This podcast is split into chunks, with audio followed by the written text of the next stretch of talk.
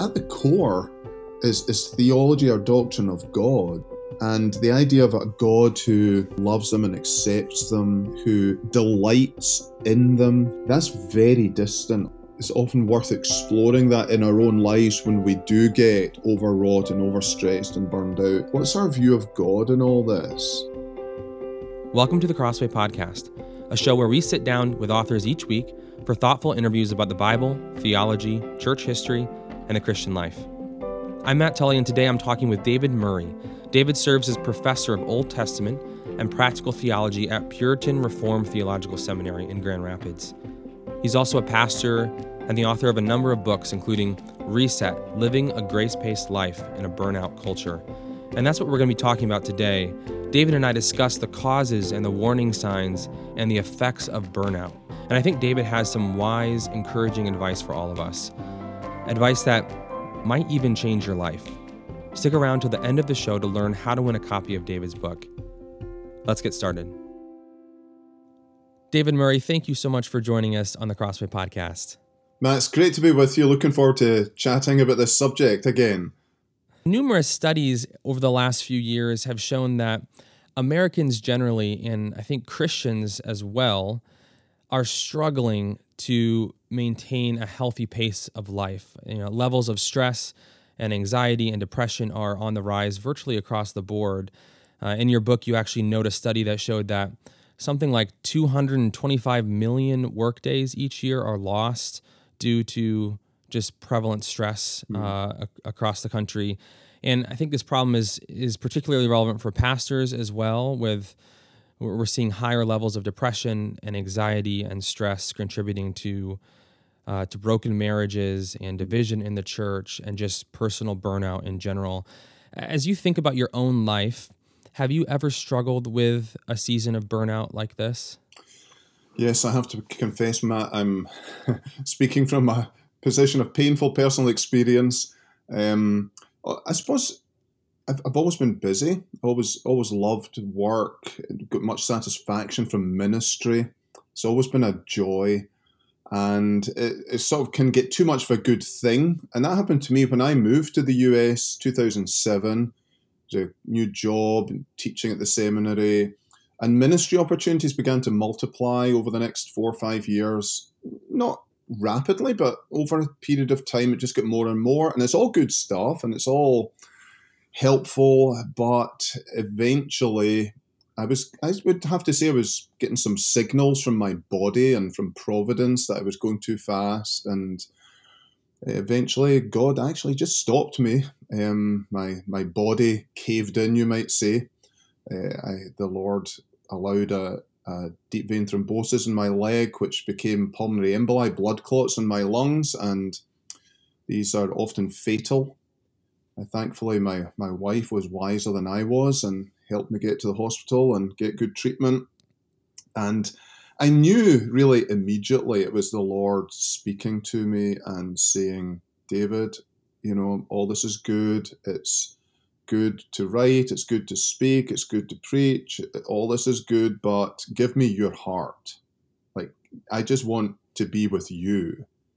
And I would have to say, in the busyness of ministry, I was still doing personal devotions and all that, but yeah, heart had probably got cold and distant, and maybe just formulaic, habitual with God.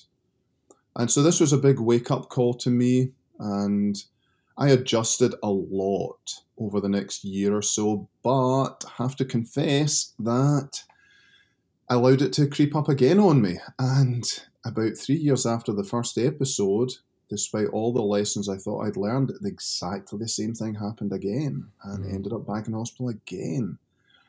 And this time, I trust, I, I, kind of took it as okay, David, three strikes and you're out. Um, so you better learn this time.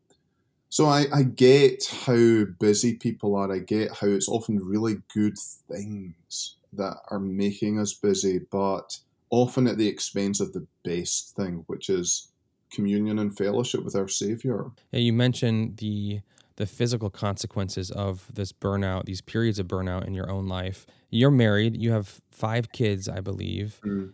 Uh, what impact did those did that season and not just the the time in the hospital, but even maybe leading up to that, what impact did that pace of life have on your relationships with your mm. family?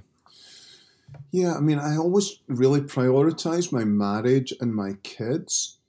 But again, I would have to say, although I was spending time, I was taking a day off most weeks and spending at least parts of most evenings with my kids and my wife, it was rushed. It wasn't it wasn't high quality. It was stressed. I always felt, you know, almost like I have to be honest, I would say things like this to myself I've got better things to do.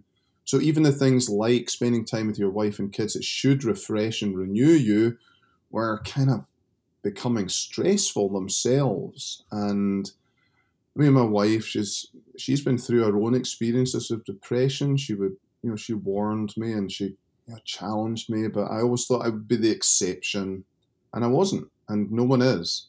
And eventually, it catches up. And with me, it was physical.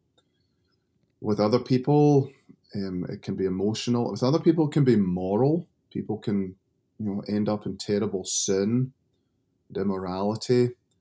Um, but but God uses different signals, different warnings to to draw us back to Himself. So, yeah, tried to you know to to put my relationships with God and with my family above everything else now. Yeah, as you think about again that season, did you find it hard to talk with your struggles with other Christians, whether before or or maybe even after your your stints in the hospital? Eh, before, for sure, Matt. Yeah, I, I wasn't the kind of person. I come from Scotland, as you might have gathered, um, and we don't we don't talk like we don't do the whole you know emotional thing. Put things out on the table, let it all hang out. No, we we shut up. We we you know turn in on ourselves. So I was not good, even when I was kind of sensing things were not right. Um, I didn't reach out for help, but after immediately after the first episode, I thought, I believe, I believe God has given me this for for not just my own benefit, but the benefit of others. So I immediately started blogging and doing interviews and writing, and and really that's what led to the the book Reset with Crossway, and and I don't regret that at all. And I, from what I've seen and heard, I think the fact that I've been very open and honest, tried to be as transparent as I could about all this. That it has um, it's helped others to do the same. It's helped others to to speak and and maybe seek help before the crisis comes into their lives. Yeah, as you started speaking about this, both uh, in your own community, your own church, but also via your your blog and your website and interviews were you surprised by the response that you received? Um, yeah, I mean, I knew it was I knew it was bad, Matt, because you know I I mix a lot with pastors, especially men. I didn't think it was as bad as it is, and it actually I think it's got worse even since what 2011, 2012 when I first um, had my first episode of, of blood clots in my lungs. Um, I think there are more people addressing it and and working, but I think those who are not, their their situations are getting worse and worse. The demands of modern life, modern communications, uh, ministry expectations is only increasing, unfortunately. Yeah, why do you think it is that you were maybe less aware of how prevalent the problem is? I think of a lot of a lot of us. We we're in the middle of our lives and we're kind of struggling to mm-hmm. hold on, trying to push through and, and do everything that mm-hmm. we need to do. Uh, and it's easy to not really feel like other people are dealing with the same things. Uh, it seems like maybe they have things under control a little bit more. Why do you think that might be? Yeah, I think number one, we're men. We don't talk so easily about weakness and frailty, vulnerability. So I think that that that works against us. I think also we tend to think that we are the exception. So, like, we see other people caving and collapsing and burning out, but we are going to be the different one. I think the third thing, and this was very much in my own experience, we're always promising ourselves that we'll get to this down the road. In fact, I remember the first experience with blood clots I had. I was sitting in my chair in my living room and just felt this terrible pain across my chest. I just finished an incredibly busy season and I promised myself all through these months, you know, that Tuesday night, that's like the beginning of the new David. And I'm going to really put things right and, you know, everything's going to be different. and the Lord said, eh, no, actually, I'm going to put things right and I'm going to make things different. And so I think that that's often the case with us. We're always saying, okay, you know, if I can just go over this or just achieve this or just get this done, then and and by sort of the nature of um, work and business and ministry, it's never done. We never actually reach that point. Um, it's always there's always more to be done, and so I think it's to realize now is the time we are not the exception, and uh, you know, listen to God's voice uh, and start talking, because what what you notice when you do start talking is lots of other people start talking too, and you begin to realize, okay, it's not just me.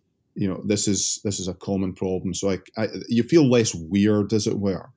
Yeah, you talk to people, and it seems like, um, in addition to those kind of common reasons that that men might struggle to be honest about some of these things they're feeling. Uh, even in the church, it seems that sometimes it's even harder to be transparent about uh, feelings of stress or anxiety or depression or just exhaustion.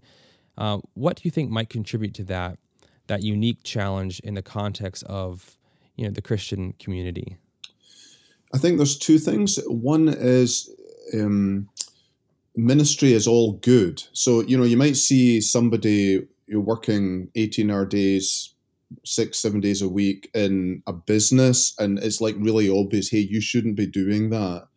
But when it's a, a minister, um, a pastor, a counselor, it's all good stuff. It's all stuff, you know, directly for the Lord.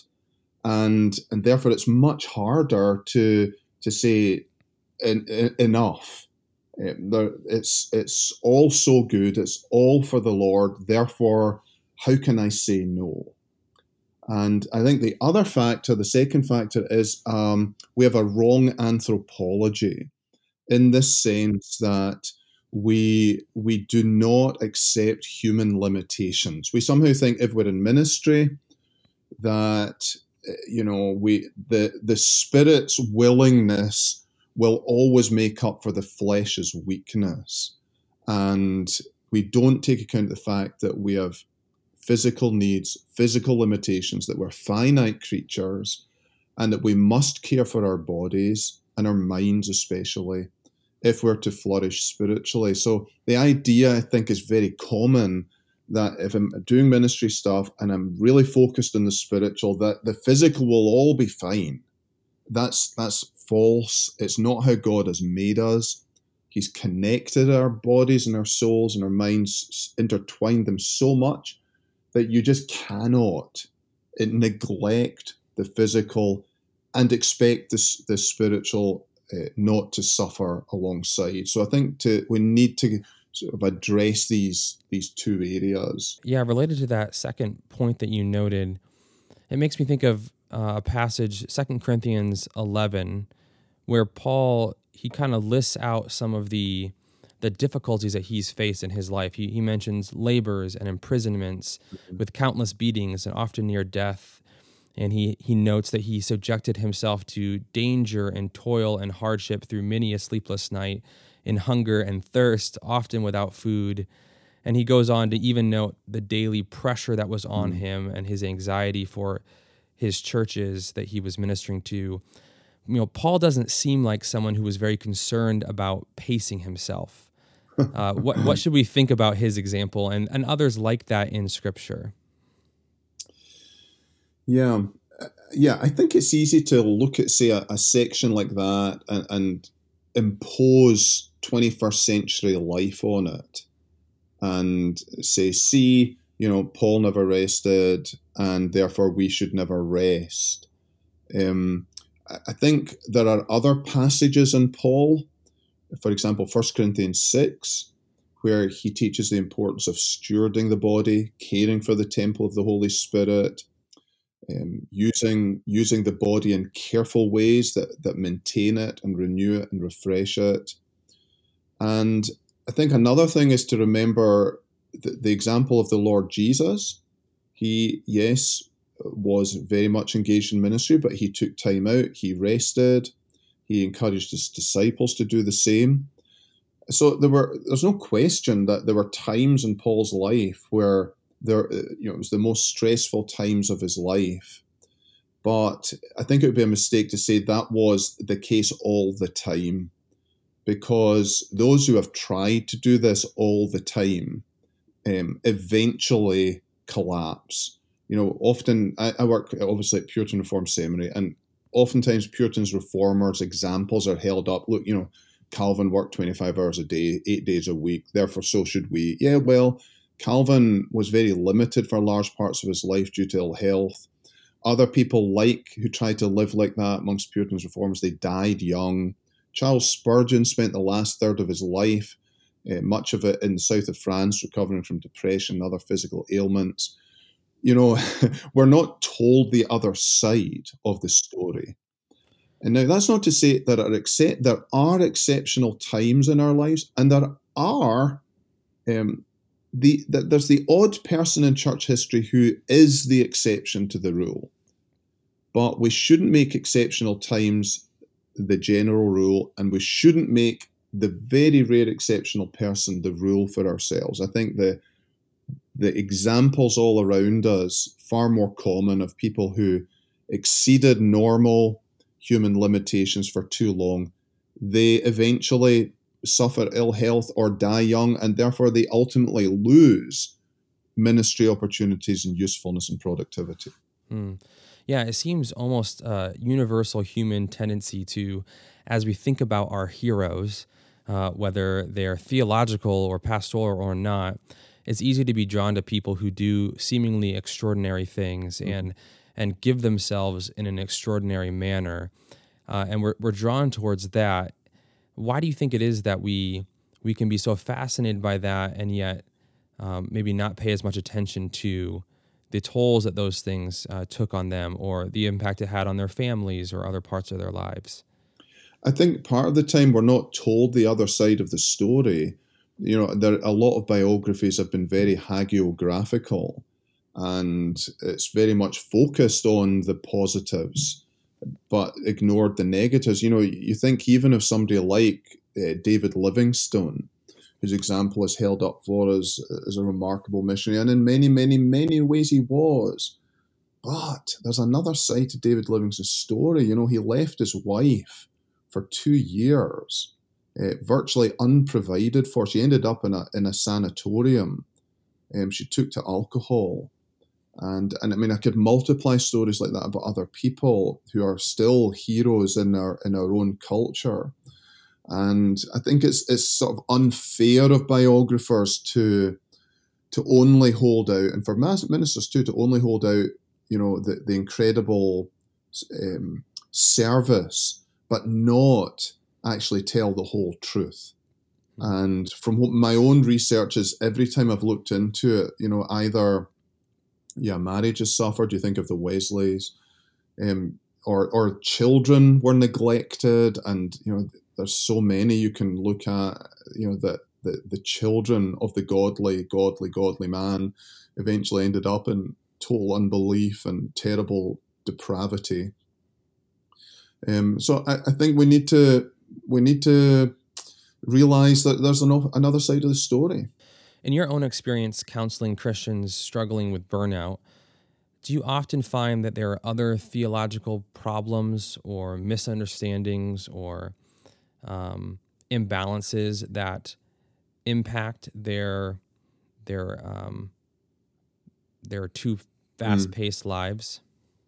Yeah, so I mentioned anthropology, but at the, at the core is is theology or doctrine of God, and eh, I think uniformly the the men that I whose whose lives I've been involved with, often very godly men, devoted men, really wonderful pastors, totally dedicated to the people of God. Oftentimes, not all the time, but oftentimes they, their view of God is rather skewed when you actually start digging in, and and and it's it's like God is as a taskmaster, God is a slave master, God who is never satisfied, God who is always demanding more, and the idea of a God who who who loves them and accepts them, who delights in them, who enjoys them, who loves to provide for them, who who who takes great pleasure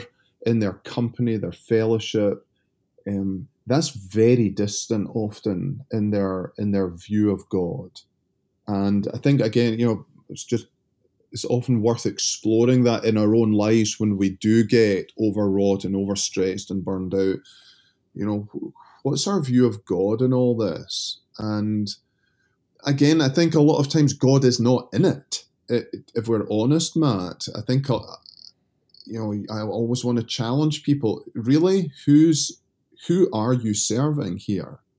Uh, you know, is it yourself? Is it your own reputation? It's very easy to dress up spiritual ambition um, in a very, very godly way, uh, but at the core of it is selfish ambition and it's about me and and my name and my reputation. And so I think we want to really search our own hearts as to our view of God uh, and our our view of our role, our service, and, and the big why, the big motivation why I'm doing this. Maybe just one other thing. You know, one of the things touch on the book is a whole question of identity and who we are before God I, I say that as the second most important question in the world. The first one being who is God, but the second one is who am I?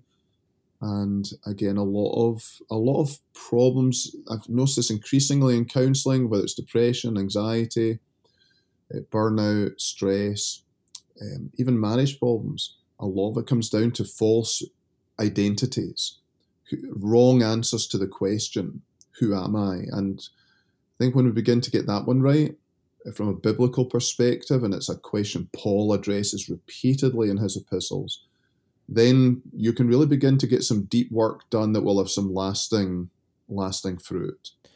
Yeah, it seems that Christians can sometimes fall into two camps when it comes to thinking about the causes of burnout uh, and then perhaps the remedies as well. On the one hand, there are some who might think that the real underlying problem is ultimately kind of purely spiritual in nature. There must mm. be something wrong or unhealthy about your spiritual life that is causing this stress or anxiety or discouragement. Uh, on the other hand, some people might tend to think that the answer is typically more self care of some kind, whether mm. that's uh, more me time or a mm-hmm. vacation mm-hmm. or mm-hmm. learning to say no to people. Um, what do you think about that dichotomy uh, and how we often think about this and where people often fall? Yeah, we need to address both with people, and and usually the answers it's a mix of of the physical, the emotional, the mental, the spiritual, the relational, and I, I don't want to rule any area out. You need to talk to people, you need to hear them talk, you need to hear what their assessment is, you need to look at the evidence. You know, maybe talk to their loved ones. Get a build a big picture of their lives, not dive in with our answers before we've asked questions, and you know even uh, they they often go together. What's chicken and what's egg is is sometimes really hard to figure out because they get so mixed up. So I just tend to address all these areas, look in all these doors of people's lives and and my own life too, of course, and try and examine and, and find answers that it's, it's usually not a simple answer. It's it's usually complex and um, try to try, try to do things in a in a holistic way. And I think you know even if it is a self care thing, people need more rest. It, it's always with a view to renewed service. So refueling, topping up, filling up, it's never selfish. You know, self care can be selfish. And again, I want to get to that question: is the why? Why do I take a day off week? Why do I you know, discipline myself with digital technology? Why do I take a vacation? Why do I? The the answer is because I need to refuel to serve again, not refuel just to have a comfortable life. So again, I, I don't like the the dichotomy that's often drawn between self care on the one hand and and spiritual service on the other. Do you see modern technology playing a unique role in pushing us to do more than we should? I think it's probably um, a factor in every burnout, and maybe the main factor in many burnouts. I think what modern technology has done, and I love it. I just I'm a technophile myself. I have to watch this all the time. It's it's increased our accessibility and it's increased our possibilities. So we we receive many many many times more communications than we ever did before the iPhone in 2007 2008 whenever it came out that's that's objectively measurable it's you know somewhere in the region of about you know for every letter or phone call communication you received in the past we have about 40 to 50 mm-hmm. today so that's massive, but it also has opened up so many possibilities of ministry and and and just information. You know, we used to I used to buy a daily newspaper. That was it. That was my daily information intake every day. I usually get home too late watching television news or whatever. That's when I was working in finance. Uh, but now it's non-stop and it's multiple sources and it's a lot more the emotional temperature is much higher. You know, so I think you think back to mainline newspapers, there was a sobriety, there was a calmness, there was yeah, there were opinions expressed, but nothing like at the rate and at the intensity and the temperature of modern media, whether it's TV or, or internet. And then you add onto that the fact that we're now all not just media consumers, but media creators we are all media people in a sense that we never were before. So now we have online ministries, online personas that we are managing daily. And that has again just massively increased the, the pressure uh, to maintain and keep communication going. So on all these fronts, there's there's just been, and I, I think we're, we're all of us are still at the front edge of this digital revolution. It's it's we're not quite sure yet the impact of it all, but I think generations will look back on our generation and just as we do, people who lived through the industrial revolution, which took about fifty years, whereas this taken about ten, and wonder, you know, what were they doing? And just I think I think it's happening already, even in secular thinking. There's a lot more awareness of we need some really decisive, radical action. If you look at the the rates of depression, anxiety in our teens, it's just unbelievable uh, the increase over the last 10 years. And this is reaping uh, what we have sown. Maybe someone's listening right now and they're wondering, maybe even suspecting that they, they might be headed towards burnout of some kind what are some of the most common warning signs that person could start looking for? Hmm. Yeah, in in reset, I spent a chapter on this, looking for these warning signs, and you know we look at the physical warning signs: emotional, mental, spiritual, relational. Um, and it varies for different people. I think God, God puts warning lights uh, in our lives depending on who we are. For me, it was physical for my wife say during her time of um, loss and suffering it was it was more emotional uh, for others it's moral. So you know to maybe pick some sample ones maybe some of the most common uh, for for men i think uh, sleeplessness cutting back in sleep if you're down to six hours or less a night that is objectively sleep deprivation. There's something wrong there and and you'll eventually suffer for that. I think if you are uh, missing personal devotions, cutting down on them, or they've just become very formulaic, again, that's a warning sign. You're sort of rushing through this to get to what seems like more important matters. Um, uncontrolled, I think what we talked about, a, a, lack of discipline in digital technology is often like, what's going on there? Why am I pulling this phone out every traffic stop? Um, every time I'm standing in line, um, I don't allow any moments of boredom. Even, you know, in the bathroom. Um, there's something wrong here. That this is a flashing light. I think if we're if we're, you know, pushing moral boundaries, in, say in technology, curiosity is leading us into certain websites, things like that. Again, that's indicating we're we're, we're wandering. Our, our spiritual temperature is low. Our closeness to God is far away. Um, for for women, I think the the emotion is often uh, weeping, sadness. Whereas men, it's anger. So men who are always in conflict with other people, just everything seems to be aggressive. That's a that's a big warning sign for women. Maybe more crying, uh, again without apparent reason. Um, wh- where where is your marriage at? Has it just become very functional, very just existing? What's going wrong there? You know, we married this person because we want to spend time with them and enjoy them. We couldn't wait to be with them, and now maybe finding reasons to avoid or minimize time even with them. We're not really having close connection, fellowship. Um, I think, and one other area, Matt, I would say is how we're using the one day in the week the Lord gives us for rest and renewal. Are we eating into that with, with work and other activities that are draining us rather than renewing us? You know, Jesus said, I made this day uh, for you, for humanity, for your good.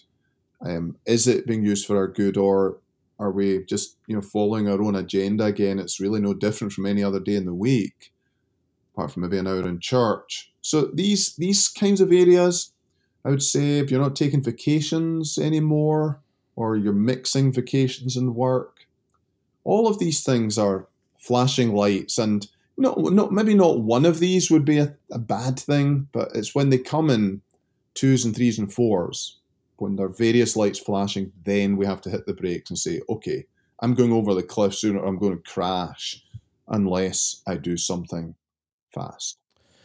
What encouragement would you offer to the person who, who hearing you talk today is pretty certain that they are in a season of burnout? They're pretty certain that uh, they are experiencing some things in their life that are the direct result of of running too hard, trying to do too much, neglecting the more important things in their life.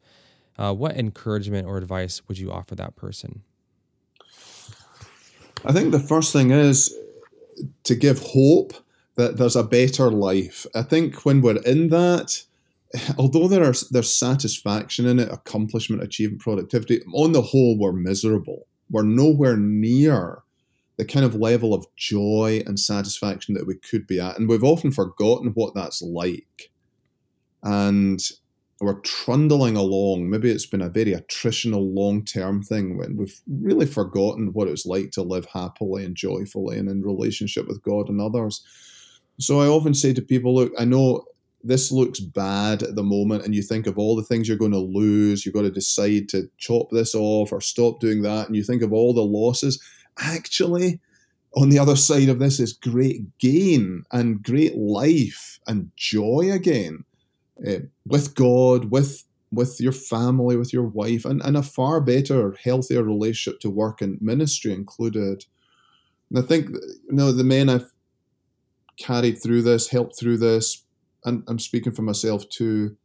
There's just there's just a much better way to live on the other side of this that is is actually even more productive because I think what a lot of us are trying to do is do the sowing and the watering and the reaping.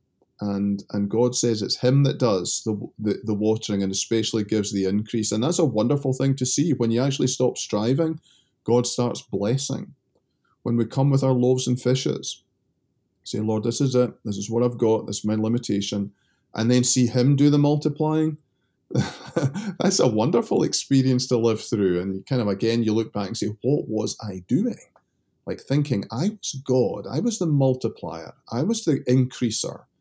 So it, it there's a great life ahead, not not loss, but gain. And using the means God has provided, and He's provided lots of means, it can be attained and enjoyed. Hmm. Thank you, Dr. Murray. We appreciate you taking the time to share a little bit about your own story and your own journey through uh, a season of burnout and the things that God has taught you uh, coming out of that. Thank you, Matt, for the opportunity to tell my story, share from my own painful lessons, hopefully prevent others from following me down that track. That was David Murray discussing the all too common problem of burnout and how to avoid it. For more, be sure to check out his book with Crossway, Reset Living a Grace Paced Life in a Burnout Culture, available online or at your local Christian bookstore. For more interviews like this, subscribe to the Crossway Podcast on iTunes, Spotify, or your favorite podcast player. And if you enjoy the show, leave us a review and then click the link in the show notes to enter to win a copy of David's book. Crossway is a not for profit Christian ministry that exists solely for the purpose of proclaiming the gospel through publishing gospel centered, Bible centered content. Visit us today at crossway.org.